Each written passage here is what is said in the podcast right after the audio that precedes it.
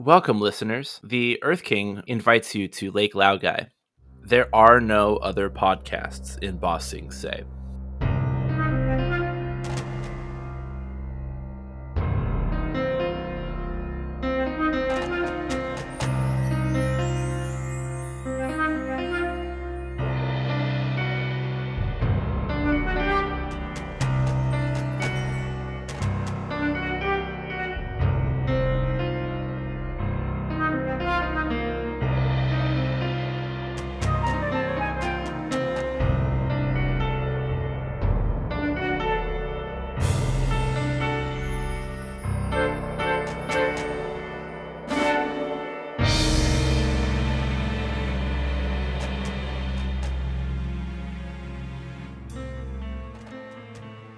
Welcome back to Small Consolation.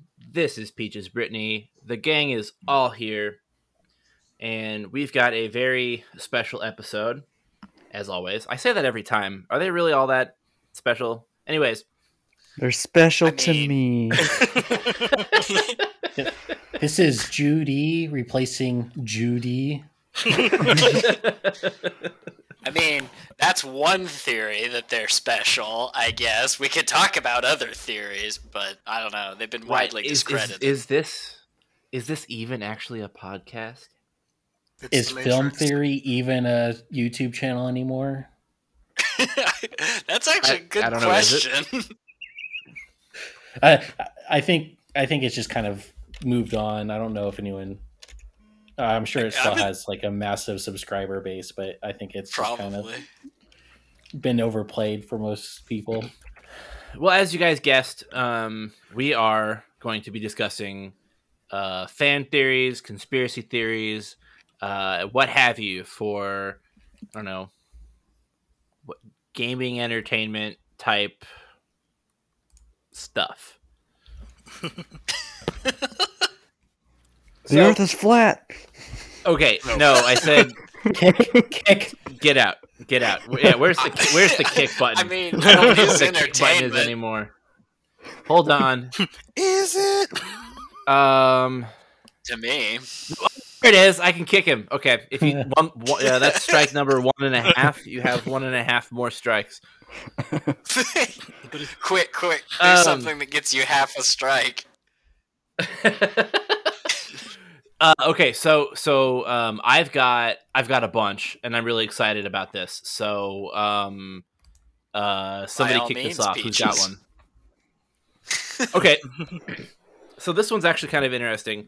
Um, we've all, I'm sure, you guys have heard that like the Super Mario Bros. Um, like I think uh the Super Nintendo ones, the I'm sorry, yeah, the.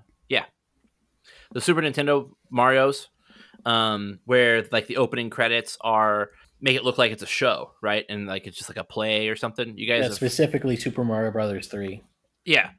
Well, so um to go along with in like super uh the- the Mario World one um apparently Mario is actually a serial killer or a a yeah, like a mass mass murderer. I mean, he's a war criminal.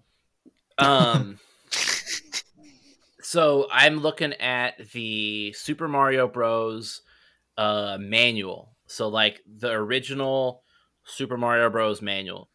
From And- which which game though? It's Super Mario Bros. Okay. Like Oh, the okay. original one. Yeah, like the, yeah. Um and I guess on I don't know, page 2 it tells you like on the inside cover it tells you a synopsis of the game. Okay, so you know like in Mario, usually what you do in these Mario Super Mario games, you go around and you you look for the princess in each castle and the princess is never in the castle. Well, on your way, you have, you know, various enemies, Goombas and, you know, um Boos and I mean all you know, I mean, you know. Well, you also collect lives.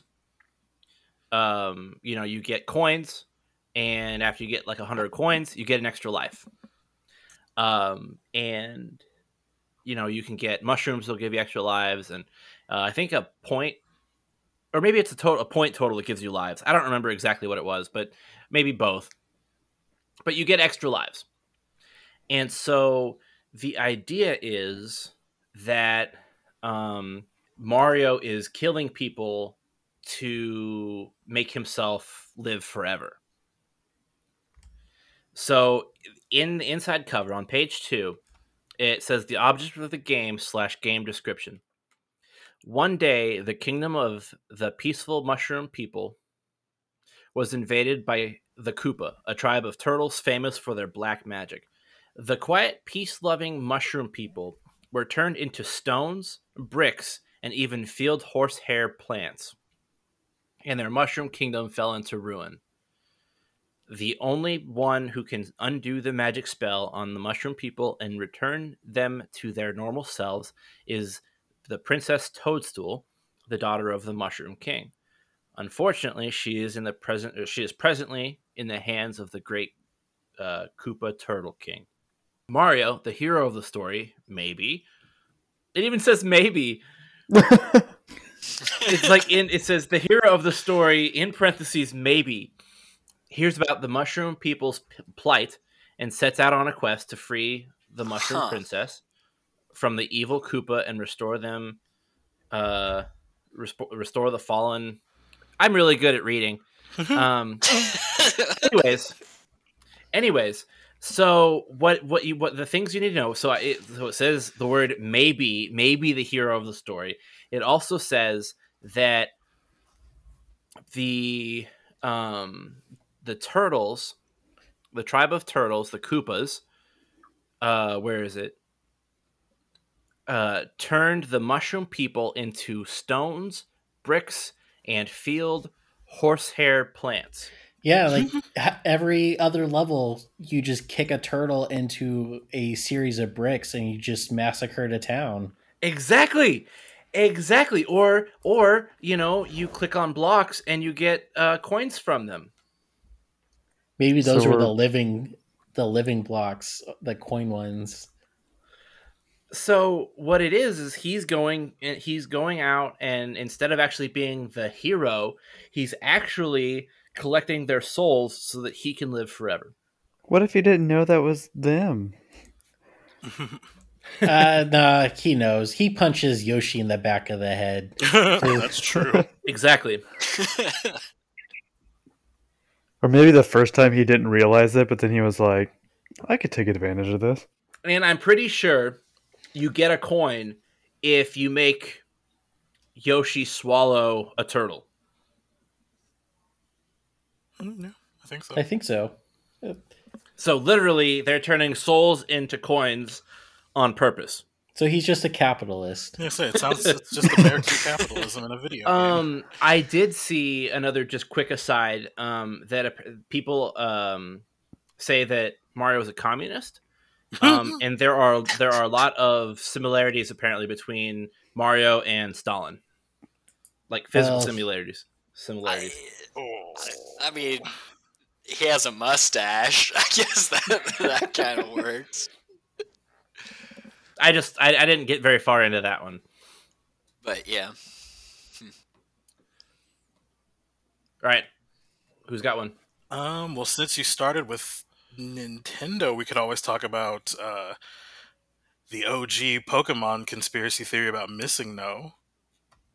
Uh, remind me about that one. you reminded me of it by mentioning it. I was like, oh yeah, like it took me a second. Like you said, MissingNo, and I was like, MissingNo, like what the heck is a MissingNo? And then I was like, oh, okay, missing number. And then I was like, okay, Yeah. yep, yep. Oh, so sorry. Just that Yeah. was that was the audible sound of gears turning within my mind. And oh gosh. Remind remind me and I guess, I explain. I I feel like that one has been corrupted over of being retold. Like you find it is possible in the original Pokemon games to glitch the missing number Pokemon, which was like a a like s- uh, memory save point that was you're not supposed to be able to find it, but it is it possible to force it. Yeah, And- I remember that. But what's the, Because- what's the theory about it? Well, it's The- like a it's way to get I think it was Mew without the special without, Uh, oh, without using a GameShark. well that or without going to these because they've always had special Pokemon events that you had to go to to get a Mew Mm. like ever since the beginning. They was like that's the only way you get this Pokemon. At least how I remember the theory, and this is you know a long time ago. There, that MissingNo was like a Pokemon that was supposed to be in the game, but for whatever reason they took it out. I think there was a theory that Chansey's egg was supposed to hatch into a Pokemon, and that was going to be MissingNo, but that one's kind of eh. Um, I think the one that most people believe is that MissingNo is um, like a baby Kangaskhan, basically. Like the, the when you see an adult Kangaskhan, you always see the baby in the pouch, um, and so um, what it like so MissingNo was supposed to be that baby Pokemon, but then for whatever reason they pulled it out of the game. But you can still catch it by exploiting a glitch um, in red and blue, and I think you can do it in yellow as well. Um, And but of course, it would like fry your game if you tried to save with it. Um, see, it never bought it never bothered my game. Like I would, and and I don't know if you've ever played with the MissingNo, Evan. Oh yeah, I did. Um, yeah, if you catch it and you uh, level it up one time, it evolves into a Kangaskhan Yeah, that's the uh, Yeah. that's the other part. that learn that knows Sky Attack for whatever reason. Yeah, I think I don't know if it's part of the moveset or if I taught it this, but I remember I had one that had hyper beam, and it, but like the it had more than just like the five slots. Like it was it was out of control. Like I, this is just unfair. I've broken the game. Um, the, the, uh, another, since we're in Pokemon, um, another one that I've read that I think this is fairly common, maybe, um, but the idea that uh, Pokemon takes place in a post, like post war. Yeah, because Mhm. there's no like old men that aren't Well, uh, part of the mafia. well, Mhm, there slime. are really old, really, really old people, like like Yeah. grandfather types, and there are like teenagers, and then there's the Team Rocket, and so yeah, most of them aren't like there are almost zero adult males, yeah, except for the ones that live in the mountains and couldn't be found anyway. hmm And you have people like Lieutenant Surge, so you know that they have a military. Right, And I think Surge mentions that he fought in a war. correct. And that's why your dad's not around because he did. So I guess I kind of like this one because I have been kind of playing through Pokemon Sword again, but all of the adult males are like weird. I'm just going to go hike out into the mountains and never return people. They just, like everyone Yeah. you see, it just has this massive backpack and is out of the city. Yeah, that one seems like definitely plausible to me. Like I would throw But- that, like, or at least if it's not intended, it's definitely like they could be hinting at that kind of a societal structure. I do Yes. I do say that because I don't spend any time in the city unless I'm going to heal the Pokemon. So like there could be adults in the city, but they're not Pokemon, so I don't care about them. I guess I'll start off with a, a conspiracy theory that's tied to a game, since that's uh, I have several, but this is the only one I can think of that, um, anyways, related to a video game. But and I don't know how many of you guys, uh, if any, have played the Mass Effect series, but I know like one of the theories, like like one of the biggest theories that came up surrounding that game was the idea that at the end of the game, Shepard was actually indoctrinated by the Reapers like essentially the technology that, that was used to bring him back to life and then all of the you know all the hijinks and everything that he had to go through at some point throughout that basically the, the technology corrupted to the point where he was kind of like Saren from the first game where the Reapers were able to finally influence him and there's there's a lot more to it than that. I'm just kind of going off of memory but basically that's the idea is that like and the, and the, the kind of cool thing about this is like fans were basically using this theory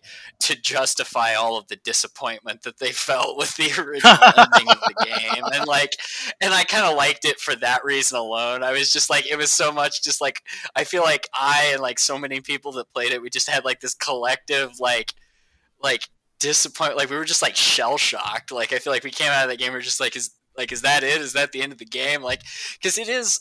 Say what you whatever you will about the intentions of the creators of the game, and I mean, I liked it. I liked the way it ended. The trilogy ended more than some people did, but there's no denying that it does feel very strange. Like it feels like for a game that's built around like choice and like meaningful reactions to like the, the, decisions that you've made in the game like it it just kind of like wrestles all that away from you at the very end of the game and like forces you into this kind of this very not binary but like tertiary like you have basically three choices that you can make at the end of the game.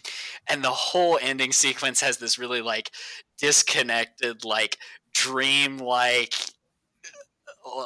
like just aesthetic to it. Like it's so like the third game is just so trippy and weird in comparison to the first two games in the, in the trilogy.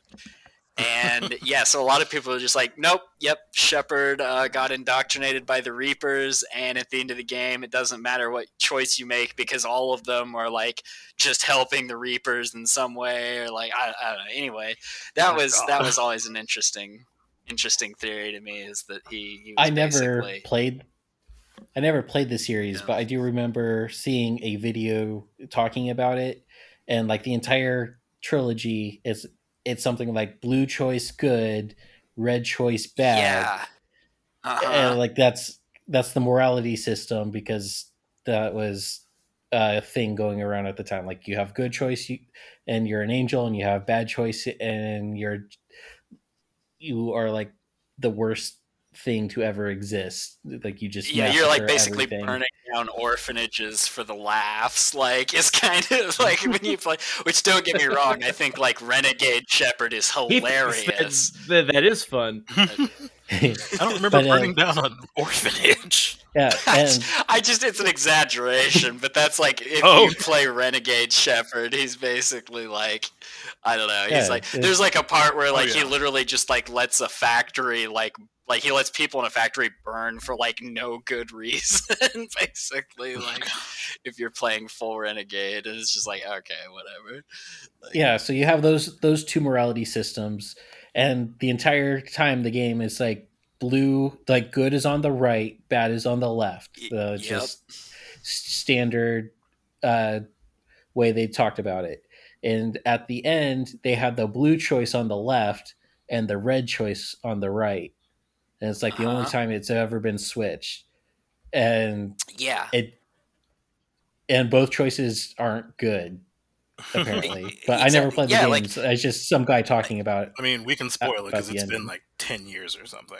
No it can't yeah, spoil it because i'm playing it for the first time in like a month. Oh i was gonna say with the legendary I, I was almost a little concerned about that because i was like yeah for any of our listeners out there who are interested in mass effect the legendary edition is coming out soon and you should play it. If you've not played these games before they're awesome.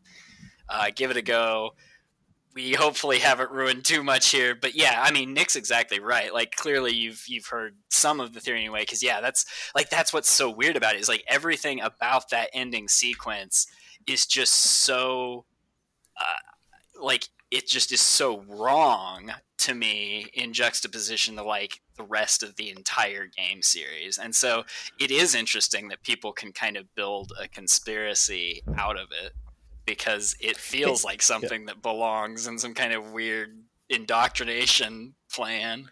I, I feel even like, like I conspiracy... love it because there's like the uh, there's like the meme with like how the last enemy you even encounter in the game that you can fight is just this random unnamed like grunt enemy like there's no final boss it's just like literally the last thing you fight his he's just titled generic Marauder, and then he has a shield bar under it, and so people have started calling the final enemy of the game Marauder Shields, and they're talking about how he was secretly working all along to prevent you from going and like like messing around with the reapers like at the end of the game like and this they've given like this generic npc like this generic grunt enemy like this hero status and so yeah there's like a whole meme that's evolved out of it so so yeah do some reading on it's fun I feel like the conspiracy there is like the, the ending was supposed to be that way. It's just like there's the bait and switch where like,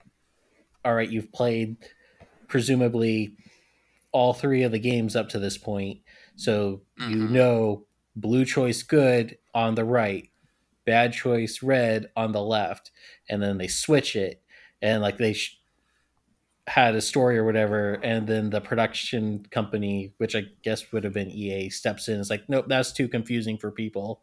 And it's like, well, it's too late to change too much of it. And like, do it Yeah. anyway. Whatever gets it out the door. yeah it I, yeah anyway there's something interesting about it check it out for yourself and yeah see if you think you're being indoctrinated all along Um. Okay, so this one is gonna be quick. I think I don't really think there's a whole lot of um, discussion. Um, remember all you '90s kids, uh, the Rugrats. Woo. Tommy Pickles warned us about growing up. Uh, but did he?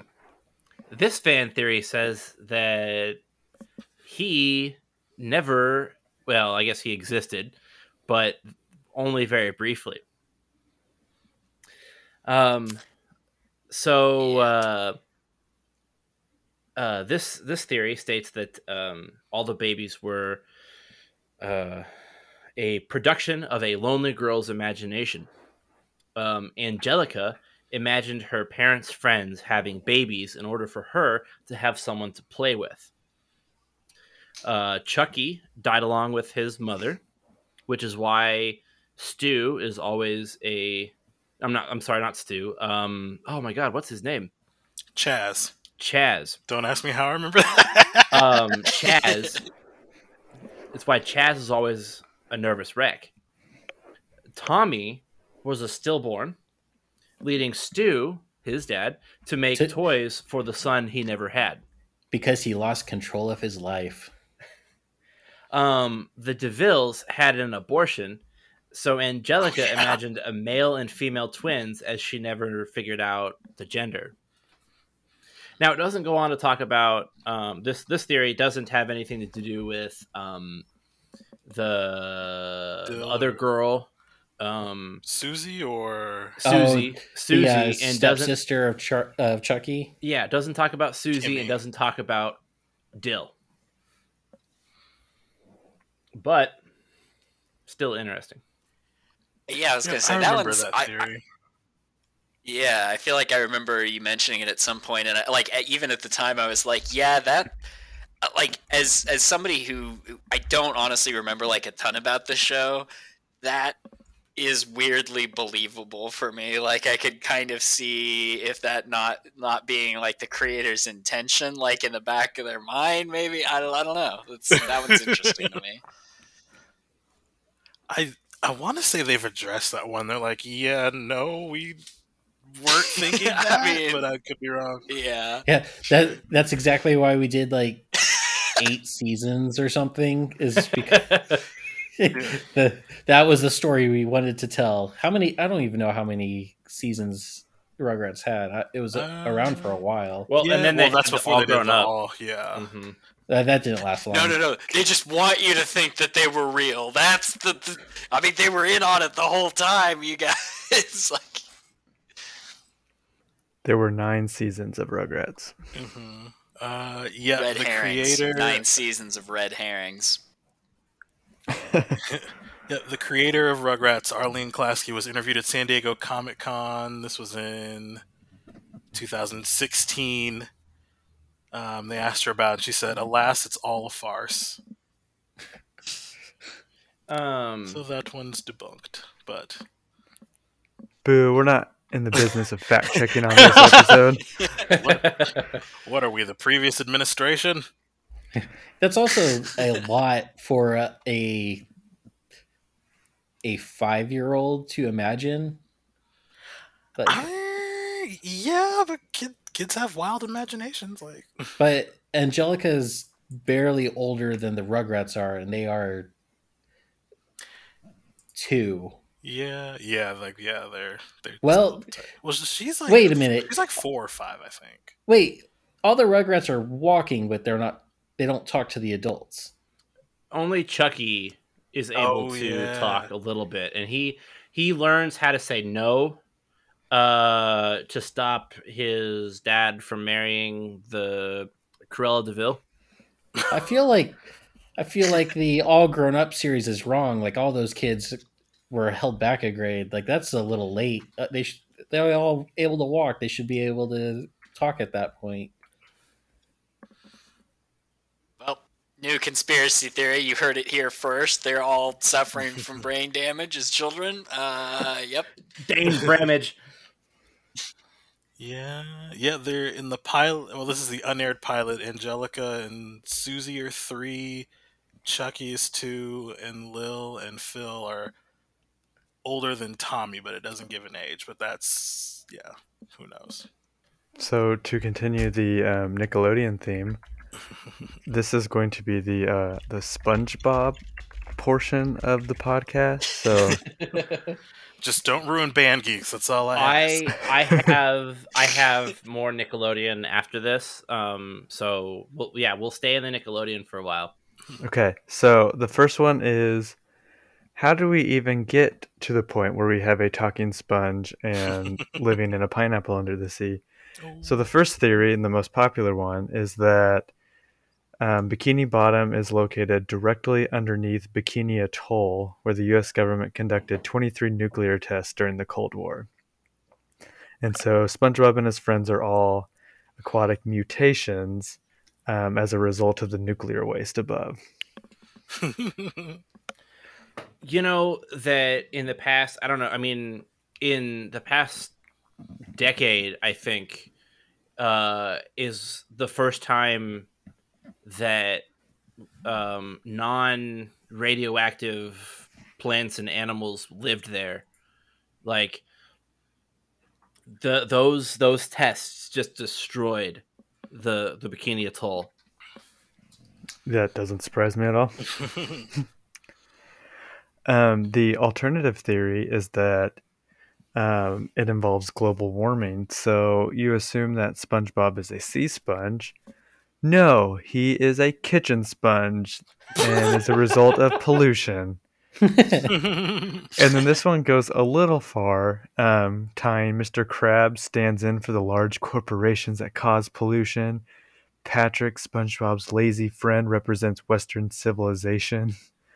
And Squidward is the liberalism that calls for action against climate change, but because no one shares his interest, he's constantly ignored.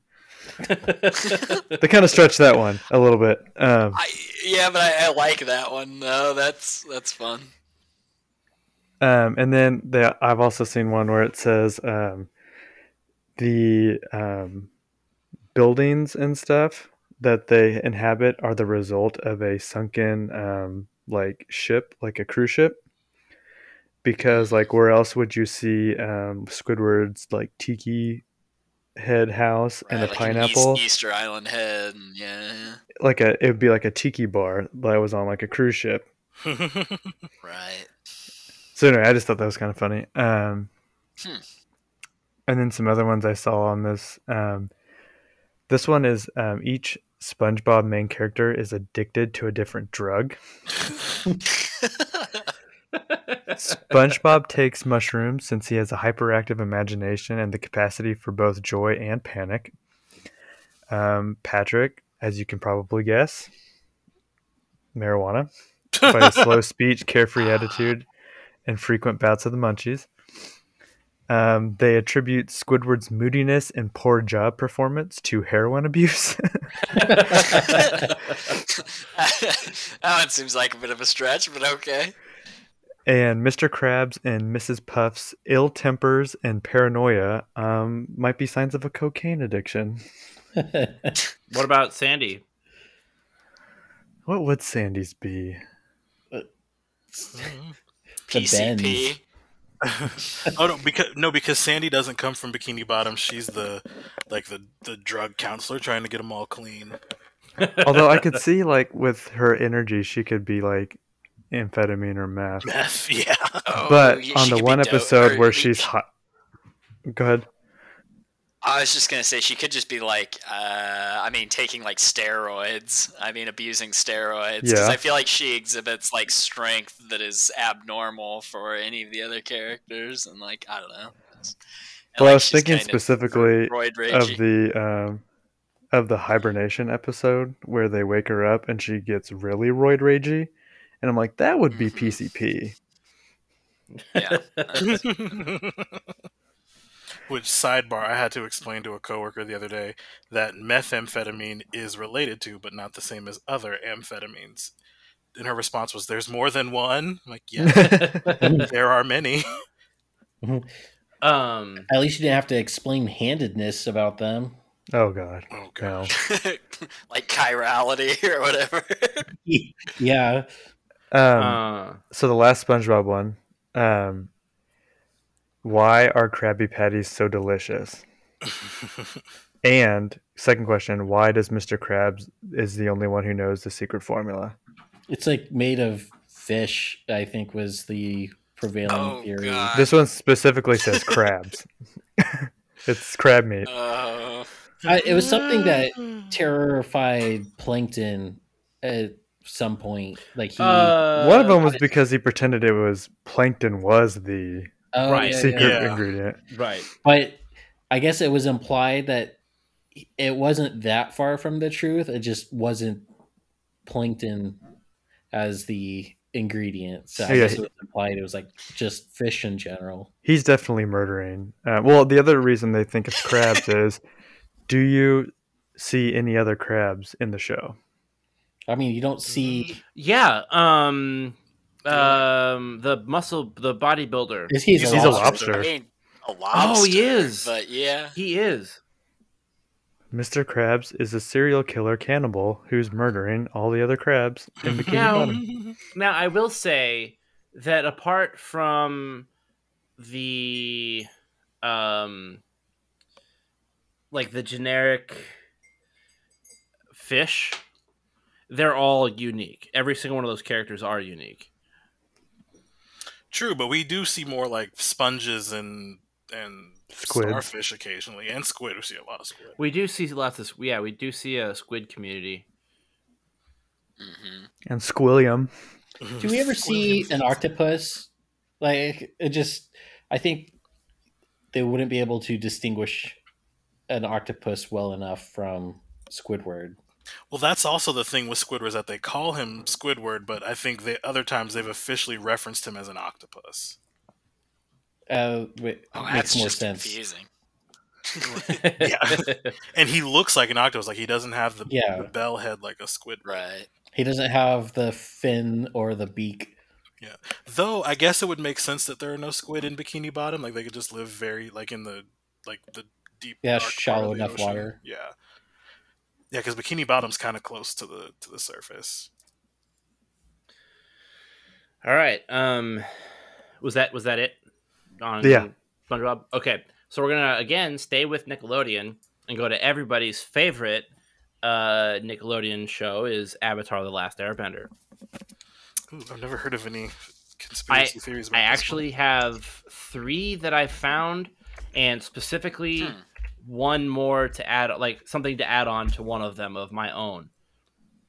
Okay. So, uh, the easy one is that Ty Lee is actually an airbender, um, or has descended from air nomads. Um, that she's Oh yeah, I've heard that. she's she doesn't look like a lot of the um, you know she doesn't fit the same profile as firebenders, and you know that she unknowingly uses airbending or airbending techniques in her acrobatics um, moves. Um, to which I also say, I don't think that the Fire Nation could have actually just like killed all of the airbenders. You know, if they're air nomads, you know, from the moment that there's trouble, they would just leave, you know. I mean, they wouldn't fight and um, I read somewhere online that like some of the air temples don't even look damaged when Aang goes to visit them. So it's like it doesn't even look like you know when they go to the Western Air Temple and you know um, when Zuko eventually uh, you know meets up with them and you know goes along with them. There's no dead bodies. There's no signs of war. Like and how could have air how could firebenders have gotten down there um you know it's kind of it just i don't agree that they could have killed all the airbenders and so this kind of goes along with the idea that some of them are still in hiding Okay. um well, you have to remember they attacked during Sozin's comet, so they could do some crazy like they could fly. well sure but there's no signs of damage to the to the temple you know firebenders don't care you know i mean in general you know a fire nation isn't going to care about you know preserving the you know and as much of a mess they left Aang's um temple in and you know like Mhm. why why would they have cleaned up the other ones you know Yep. The only I've s- I've seen that talked about on like Twitter or somewhere before. Someone pointed out like there because in the comics they'll um, Aang runs into a group a group of people that are like dedicated to the Airbender teachings and they try to live like airbenders even though they can't actually airbend so some people theorize that those people restored the temples or at least a couple of them Mm. Ah, Um, right. yeah they're, they're never referenced in the show but or at least not in last airbender but we see them in legend of korra Um, so then the next one, um, which I had never heard about and I completely agree with now. Aang was not supposed to live as long as he did, Pres- being preserved in ice and essentially staying alive for 100 years and then living out his days, you know, after that. Um, this theory says that Katara should have succeeded him as Avatar. Hmm. um, that he should have lived out his days and he should have died at a ripe old age. And Katara, who is a waterbender, the next one in the cycle, and who happens to be very gifted in the way of waterbending, um, probably one of the best that we meet in the in the show. I mean, obviously she's untrained, but she's still one of the best waterbenders there is. Um, you know, so there's that. So is it kind of just a, a case where like she would have been, but because of the way like the avatar spirit works or whatever, it was like it wasn't displaced in time to Well, yeah, that move doesn't on work to her just with- or is that the lore of the show itself. 'Cause Well- it's the same spirit th- throughout all incarnations. So So yeah, I it, guess is the it just- spirit should have been with her instead of stuck with him. yeah? I've heard I've Right. heard that about Yue, and that's why when she was born, she needed the moon spirit to to keep Mm. her alive. Oh, that's interesting too. Yeah, yeah, that'd be that'd be pretty cool. Um. Okay, so then the last one that I have um, is I don't know less of a myth and more of a hey, this is what this looks like. So there is a Japanese myth that you may or may not have heard of. Um, and uh, the myth goes you have the face of who you most loved in your past life. So basically, what that means is the current avatar looks like the previous avatar's lover, i.e., uh, Korra looks like Katara. Um, and then uh, Aang looks like Roku's wife. Um, things like that. Um, Hmm. and it's true. Like if you look up pictures of these people, they do look. They have similarities. Um, it's it's really pretty cool. Well, see, that's broken by the show's How? The Face Stealer. Okay. Koh- Yeah. The but but Koh. the the wife's face looks like, um, I mean you can look it up and it, it looks like the previous Avatar or the, the that lover looks like the next Avatar. Hmm. I, I don't see how like is it is it the implication that that can't work because of how Koh the Face Stealer functions? No, it just steals your your face. It doesn't steal your facial features from ever happening in nature again.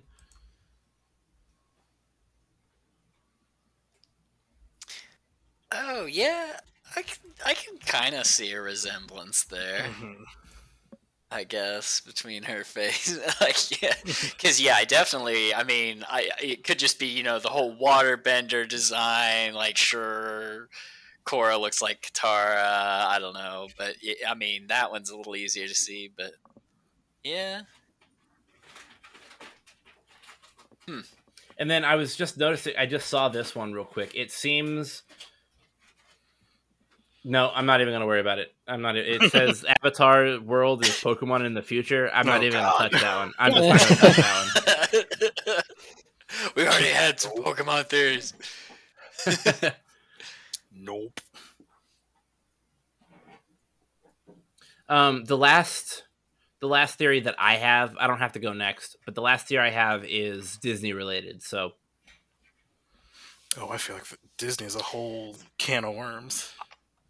I I was gonna say that that'll open up probably quite a few. I have one that's just kind of a stand, quick standalone. Like just it is a, it's a movie theory. Um, I don't know if you guys have seen Signs or not, but it's Yes. I Signs mean, is one of I've those driven movies on like, a road. like the the M Night Shyamalan's Signs, of course. But uh, I yeah, saw that- the sign. But did Okay. you though? Did you see the signs that he intended for you to see in his movie? That is the conspiracy theory. Now, well, it like, opened up my so- eyes, so I sure hope so. oh gosh. but the, the, anyway, the idea behind this conspiracy theory is one that, for me, takes a movie that I enjoy, which I like. Signs. I don't know that like going back now, so many years after it first came out, I'd say it's like an amazing movie, but I like it. But there's a conspiracy theory that I think takes it from being just a pretty good movie to really, you know, this is a solid film. And the idea is that the aliens in signs are not actually aliens, but instead they are demons. And this may not seem like an important distinction, but there's like a, a like, and, th- and this is just me kind of going off of memory for how this conspiracy works. But the idea is basically that there's a lot of allusions to the fact that like, like basically a lot of things that don't make sense necessarily if these are in fact aliens, like in the movie, like why would beings that presumably have faster than light travel not have an understanding that the planet that they are coming to inhabit and or take over is you know uh, made of almost 90% of a substance that will in fact kill them you know? Like water is basically what seems to be undoing these aliens in the movie of signs. And it's like why would they why would they travel to a planet where that's the case? And and yet it makes perfect sense if they're actually like demons or representations of every character in the films like kind of their inner struggles and the things that they fear most and and they're actually undone by things like holy water. Like there's a point in the movie where like the the, the little the little girl leaves cups of water like everywhere around in the house and stuff and there's some kind of like at first you would think kind of like throwaway line about how like she like the mother before she died like she called the little girl like an angel or something like that. So it's like what if she's capable of blessing all of this water that she's leaving around? And it's you know it's like it's holy water that's damaging the aliens and there's all kinds of other like symbols and things. And i don't know if that's actually what what the director intended here or not but it is something that you know it adds another layer to the movie where it's like okay not aliens demons. There's a lot of like religious uh, subtext and even just flat out imagery and discussion in the movie. And so so it's kind of it's another take on it that like the first time i heard that theory i liked pretty well so. Uh, there's actually more to it than that because the news reports the first places that discover how to repel the uh, attackers is uh, Jerusalem. It's also a movie about Oh, about Mel Gibson being a priest regaining his faith. right yeah i'd kind of forgotten about that yeah it's like three small cities in the middle east and that would be like Yeah, yeah, like, like- mecca jerusalem and bethlehem and stuff like that yeah i'm Yeah. reading that now that's that's interesting yeah so basically i remembered when i'd seen that that yeah there are more more there's more to it than even what i said like there's lots of little little hints and it's the kind of thing that i can back when he was making good movies m night Shyamalan, it's the kind of thing he likes to throw into his movies so kind of like another director who's having a small career resurgence based off of one movie that we won't talk about right now. Here's here's a here's a theory that I just thought up. Um, the day after tomorrow was foreshadowing 2020.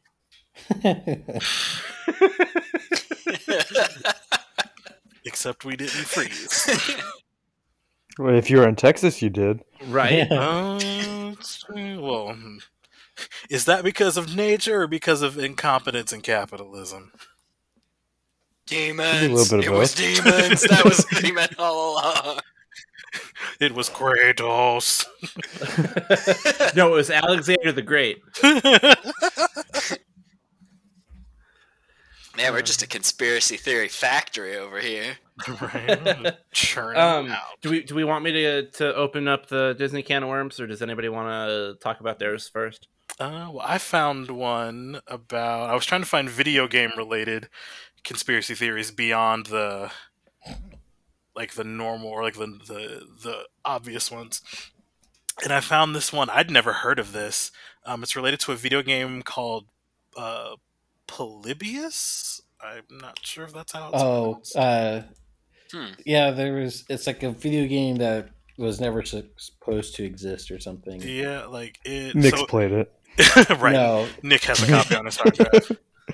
So it um so it did exist in the 80s for a and it, it was only produced in a limited number of places I guess. It was a it was an arcade box um, but it was only distributed in the in like suburban areas around Portland Oregon. So never got really like a mass release. Um, but it doesn't like really give a description of the game but it says that players who people who played it had vivid nightmares and in some cases they developed suicidal tendencies um, it mentions that there is a, a power a, um, a segment of the game with a lot of strobing um, and people would Mm. sometimes have epileptic seizures during that point uh, the game was quickly pulled and then of course conspiracy theories took over um, a lot of people think it was produced by darpa which is the same government agency that produced mk ultra um, and they were trying to test whether or not video games could be used as a vehicle for like subconscious conditioning. Hmm. Um, and then there is one. It says there is there are reports that once a week, um, a man dressed in black would come through and collect data from the game's memory, and that's it. Which I, if you apparently Men in Black is also a real conspiracy theory, and like if you look it up on YouTube, like you'll find like video clips of very suspicious looking men in suits and trench coats just walking around looking very out of place. It's the Hmm. Matrix. um, I did also see uh, on something sort of similar to those lines. Uh, the original release, the, the original Japanese release of Pokemon uh, Red and Green. Remember we talked about that a long time ago. Um, they uh, the Lavender Town music um, was has been theorized to have developed um, uh, suicidal tendencies in um, young children. Just the music in Lavender, Lavender Town. Mm. But why? yes. Um, it was it was a little extra creepy and dark, and I think it was high, really high pitched. Um, and there were it just was sort of one of those correlation does not imply causation, but they had a lot of I guess they had several of the of similar types of suicides in I guess maybe a small spike or something of suicides after the game released. Um, of either hanging or um, jumping. Interesting. See, like, if you would have told me these conspiracies exist about a current game, I could understand that because technology has evolved where, you know, games are so realistic and they have lots of heavy themes, but like, I just can't imagine like an 80s arcade game or a handheld Pokemon game like Mhm. eliciting those because it's just like could you even tell what was going on in the game half the time? isn't Lavender Town the ghost boss though? Yeah, Uh, yeah, that, the- that's it's the, the town with, one, the, yeah. with the big graveyard, and I think it in like the yeah the Pokemon graveyard, and I think there's something in the game that implies maybe a character committed suicide or something. I don't know. Yeah, no, I I, just feel like that's so. just uh, spinning a tale out of like, oh, isn't Oh. that funny? Lavender Town is the ghost city in Um, Evan, I think I think what you're thinking is that, or what you're maybe thinking of is that Gary. You meet Gary in the tower, in, uh, Lavender Tower. Oh, and he's and- missing one of his Pokemon. And that's yeah, why he's he missing one of his Pokemon, and it's sort of alluded to that you killed it last time you saw it. Um, and so he's visiting his Pokemon. Gotcha. Sidebar: Lavender was always my least favorite level, just because you had to go there, go somewhere else, and then come back. Right. And then they also had that was the first time you had like the the room with the the tiles that spun you across, and you had to go like Yeah. No, it wasn't. There's none in Lavender Town. Oh, was it not in Lavender? No. No, isn't Lavender Town just a different annoying? Oh, like all the towers in Pokemon have just stupid annoying. There's something in that tower. I don't remember what it is. Um, it's just a bunch of tombs, and you have to. It's sort of, sort of a maze, but not, not too bad. It's all the towers in Pokemon are only there to make you go slower than you normally do, which is Yeah. pretty slow to begin with. Yes, the one in Okay. Vermilion sucks. or Saffron, Saffron. Um, so this one is about Evan's favorite Disney movie. Do you want to build a snowman? um, so one thing that is not apparently a conspiracy is that Elsa and Anna are cousins to Rapunzel mm-hmm.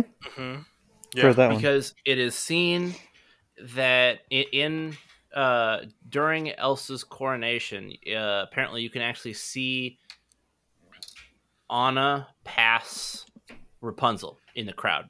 Yeah, you she's got her sh- short hair from Right. like the end of the movie. So it's from the end of the movie, right? Well, there are other um, other things that show that um, in this family, the blonde-haired women tend to have superpowers, um, because they have an, a, a book, and so when when uh, when Elsa hurts Anna, the dad knows where to go. He pulls out a book that seems really really old, and knows to go to the trolls. So, um, those two have interrelated, you know, c- connections. Um, and then, so It's nice kind- to know incest exists in the Disney universe. I mean, Because do we want to talk that's how about Sim- royalty works. Do we want to talk about Simba and Nala? Um, so the the the conspiracy goes further into um the reason that her uh, Elsa and Anna's parents were traveling on by boat or by ship, I guess, were to go to Rapunzel and Flynn's wedding hmm Mm. when it crash or when when it supposedly capsizes and they die. Well, the story, the the the the conspiracy continues that they actually don't die right away, but they uh, wash ashore um, a deserted island where whatever they can find left of their ship, um, they make a treehouse out of eventually have a child, and then are mauled by leopards or a leopard. Uh, jaguar? Oh no, it's Africa. So yeah, leopard. Um, Weird. then if you haven't made the connection like Evan has, uh, the the the baby boy is raised by gorillas, and his name is Tarzan. Bum, bum, Uh. Um, the I would, story goes uh, a little Agree bit. with. It you goes ahead. one step further. It goes one step further. The rest of the ship that they don't use um, as a treehouse, it sinks. it well, yes, it sinks straight to Ariel. Ah, Um, okay. Because in Frozen Two, you actually get a view of the ship, and apparently, it looks like the ship that air that you see in The Little Mermaid. Yeah, but isn't in Frozen 2 like they pretty much like tell you that they died like How do on they the know? shipwreck? How do they know? How do you know? Because Some, how do you know? Elsa is able to harness the memories of the water I and she only speaks with her mother. It's only The, uh, because radioactive her parents water drowned that- in no, from it's Bikini Atoll. no, it's, it's because her parents drowned in the water, and because of that, they were diluted enough for the water to remember them. Uh, but wait, does does the water actually remember them, or is this before Moana returned the heart to Te Fiti and the water's just real angry? So funny you bring up Moana because that one's mine. I saw this the other day and I thought it was really interesting. When Moana first gets on the boat and crashes and washes back to shore back to her home island, she actually dies. And uh, Maui is her guardian, getting her to Te Fiti, which is heaven. So this is her like journey to the afterlife, and he's her like escort. oh well, that's sad. Yeah, I just thought that was an interesting well, spin on that, that, movie. would kind of be that would be kind of interesting because, um, her grandma shows up after she dies. Mm-hmm. Oh, it's my favorite scene. Makes me cry every time. Um, my favorite scene is is the ending where she realizes that um, uh, Te Ka and Te Fiti are the same uh, entity. Hmm Spoilers. Gasp. So I I don't know if it exists or not, but I always was curious what is the fan theory of how Baloo learns to fly a plane. what? I don't know.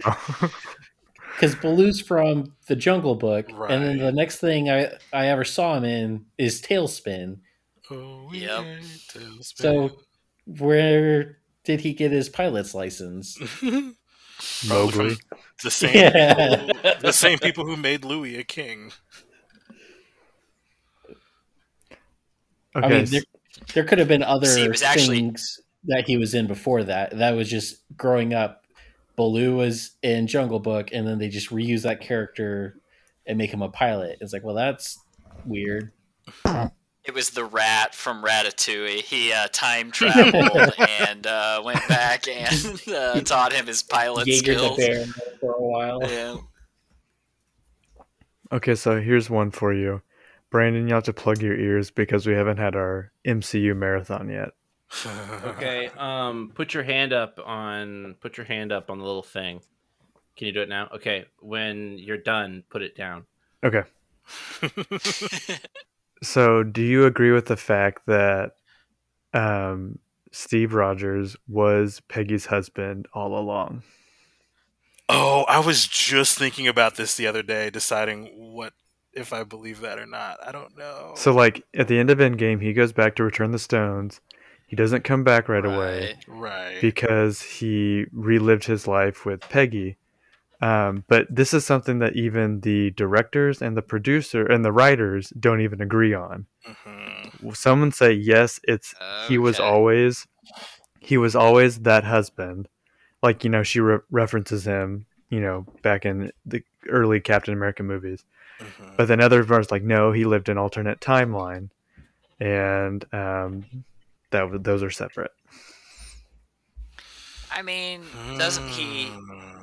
You'll you'll have to you'll have to remind me as to like what she says about her husband, but like I mean he he grows to be an old man, so unless he just leaves or something, right, while he's still younger, because yeah, I don't know, like that just doesn't really line up for me for some for some reason. Like what what what are the the details surrounding what happened to her husband, supposedly. We we never Or- see him. The only time that Peggy talks about him is like on like right before she dies, and she very clearly has um, Alzheimer's. So as soon as she looks away from Steve, she forgets that they had been talking.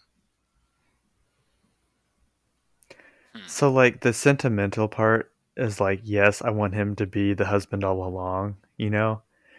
But at the same time, it's like that's a lot of impl- implications. Like he just never tells her that Hydra has infiltrated Shield like for this whole time, or he like when New York is being attacked, he's like, I guess I'm sitting this one out. Wait, when New York's being attacked? In 2012, in the first Avengers. Oh, well, I mean, he he. Oh, so yes, no. Um, what's his name? Uh, Straw Hat Goofy talked about that in a video, and he agreed. Or he he he agreed that basically, while Steve is living his life with Peggy, that there are two Captain Americas. Um, That would make sense. in that time or timeline or in that instance, whatever. So there is the one Steve that's in New York fighting the T- the Chitauri, and then there's another Steve just you know putt putting around with the grandkids or something. Kind of like in Endgame when he goes back and fights himself. Yes. and at that particular time, there would have been three Captain Americas in one timeline. I mean, true. in the Marvel universe, there's like twelve Captain Marvels at a time, just wandering around. that is There's true. a precedence. Mhm. yeah, well, Marvel. Yeah. yeah, I mean, I guess that's not so far fetched. Then, if it's if it's if it's never implied that Peggy was, I mean, just abandoned or something. Like if it's always just like, oh yeah, you just ah, you never seen my husband. Like, yeah, I guess I could see that. I could see him just kind of being like, you know what, like I did my time. Like I saved the universe. Like I'm just gonna go enjoy this past with with Peggy. Like I yeah, okay, I could I could see that. There's also a scene um, in Civil War where he is carrying, or when he's at Peggy's funeral, and you see the pallbearers bringing the casket in. There's one man in the back, the corner pallbearer, who's older and he has white hair, and that's all we see at the back of his head. And someone was like, "Is that old Steve? Like the Steve that went back and then Hmm. lived his life?" Like, was he one of the pallbearers? So that's just another one that's just kind of fun. Like, Oh. Uh, and the, fan Rus- theory. and the Russos wrote all of those. so- Wait a second. I have to edit this. I, I hope all of that makes it in. Did I can not just- say that? Did I not say that five minutes ago? You did. Yeah, you definitely did. So I wasn't part of that conversation when you said that. When this was, and just don't edit that part. We'll see what happens. Leave this in. This has to stay in. Uh, oh, this, yeah, this yeah, for sure. This better stay in. Uh, Literally. And now you have a new conspiracy. Did Brandon want to spoil it all along for himself? So, Brandon, maybe we just don't release this episode until we can do the marathon. Well, then what, are, what am I going to release? What, what, do I- what do I release tomorrow? Oh, by the time we get to the MCU re- rewatch, you'll have Pro- forgotten. have forgot- Is that uh, what are you saying? It's I said nothing what I all said. important. I said you're Peggy Carter, and as soon as you look away, you're gonna forget this conversation. All right, so th- this podcast is over. It's the jump on Brandon part of the podcast. Well, I'm big enough for everybody. Um, Jared, if they have, if if if our listeners have conspiracy theories they want to uh, inform us of, what can they do to do that? I was gonna try to come up with something like, you know, put on your tinfoil hat and dial your antenna to. Anyway, it was. I didn't have a good one. Twitter. I guess you go to Twitter anyway. Uh, at SmallCon Pod, Facebook, Small Constellation Podcast, YouTube, Small Constellation Gaming, with a new video of Don't Starve Together. Check it out. All right, thanks, guys. Uh, we'll see you next week. Um, so for the outro today, guys, what do I name my Wi-Fi? Hide your kids, hide your Wi-Fi.